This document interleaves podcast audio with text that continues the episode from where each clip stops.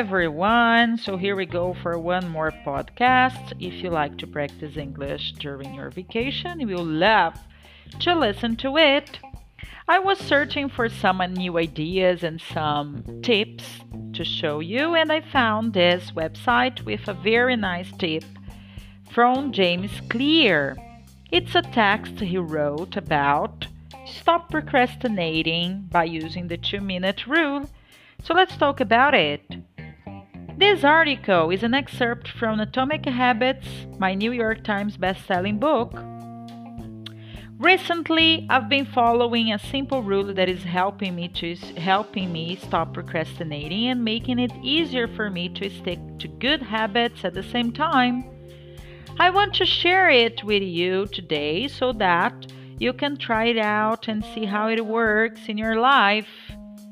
The best part, it's a simple strategy that couldn't be easier to use. Here's what you need to know. How to stop procrastinating with the 2 minute rule. The 2 minute rule states when you start a new habit, it should take less than 2 minutes to do. You will find that nearly any habit can be scaled down into a 2 minute version. Read before bed each night becomes Read one page. Do 30 minutes of yoga becomes Take out my yoga mat. Study for class becomes Open my notes. Fold the laundry, for example, becomes Fold one pair of socks. Run three miles becomes Tie my running shoes. The idea is to make your habits as easy as possible to start Anyone can meditate for one minute, read one page, or put one item of clothing away. And as we have just discussed, this is a powerful strategy because once you've started doing the right thing, it's much easier to continue continue doing it. A new habit should not feel like a challenge. The actions that follow can be challenging, but the first two minutes should be easy. What you want is a gateway habit that naturally leads you down a more productive path. You can usually figure out the gateways habits that will lead to your desired outcome by mapping out your goals on a scale from very easy to very hard. For instance, running a marathon is very hard Running a 5 kilometers is hard. Walking 10,000 steps is moderately difficult. Walking 10 minutes is easy. And putting on your running shoes is very easy. Your goal might be to run a marathon, but your gateway habit is to put on your running shoes. That's how you follow the two minute rule. Why the two minute rule works? People often think it's weird to get hyped about reading one page or meditating for one minute or making one sales call. But the point is not to do one thing. The point is to master the habit of showing up. The truth is, a habit must be established before it can be improved. If you can't learn the basic skills of showing up, then you have little hope of mastering the finer details. Instead of trying to engineer a perfect habit from the start, do the easy thing on a more consistent basis. You have to standardize before you can optimize. As you master the art of showing up, the first two minutes simply become a ritual and the beginning of a larger routine. This is not merely a hack to make habits easier, but actually the ideal way to master a difficult skill.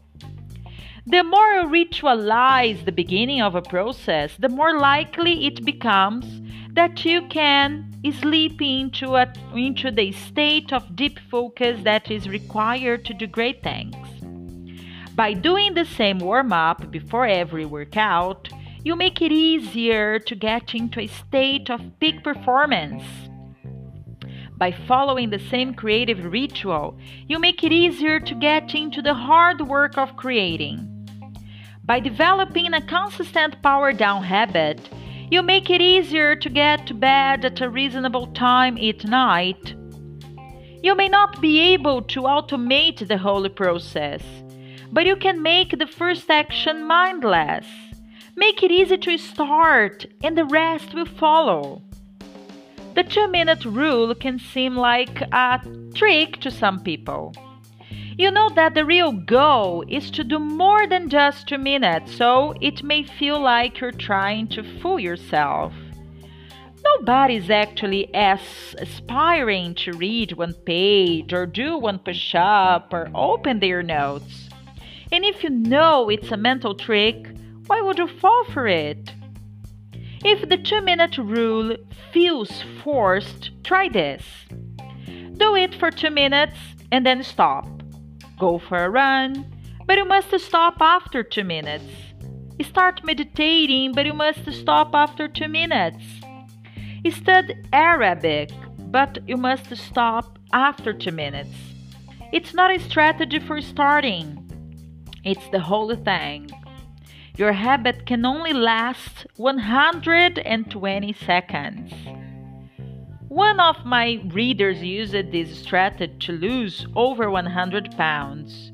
In the beginning, he went to the gym each day, but he told himself he wasn't allowed to stay for more than 5 minutes. He would go to the gym, exercise for 5 minutes, and leave as soon as his time was up. After a few weeks, he looked around and thought, well, I'm always coming here anyway, I might as well start staying a little longer. A few years later, the weight was gone. Strategies like this work for another reason too. They reinforce the identity you want to build. If you show up at the gym five days in a row, even if it's just for two minutes, you are casting votes for your new identity.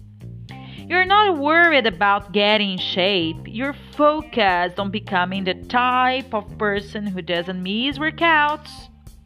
You're taking the smallest action that confirms the type of person you want to be. We rarely think about change this way because everyone is consumed by the end of go but one push up is better than not exercising. One minute of guitar practice is better than one than none at all. One minute of reading is better than never picking up a book. It's far better do to do less than you hoped than not to do nothing at all. Whenever you are struggling to stick with a habit, you can employ the two minute rule. It's a simple way to make your habits easy.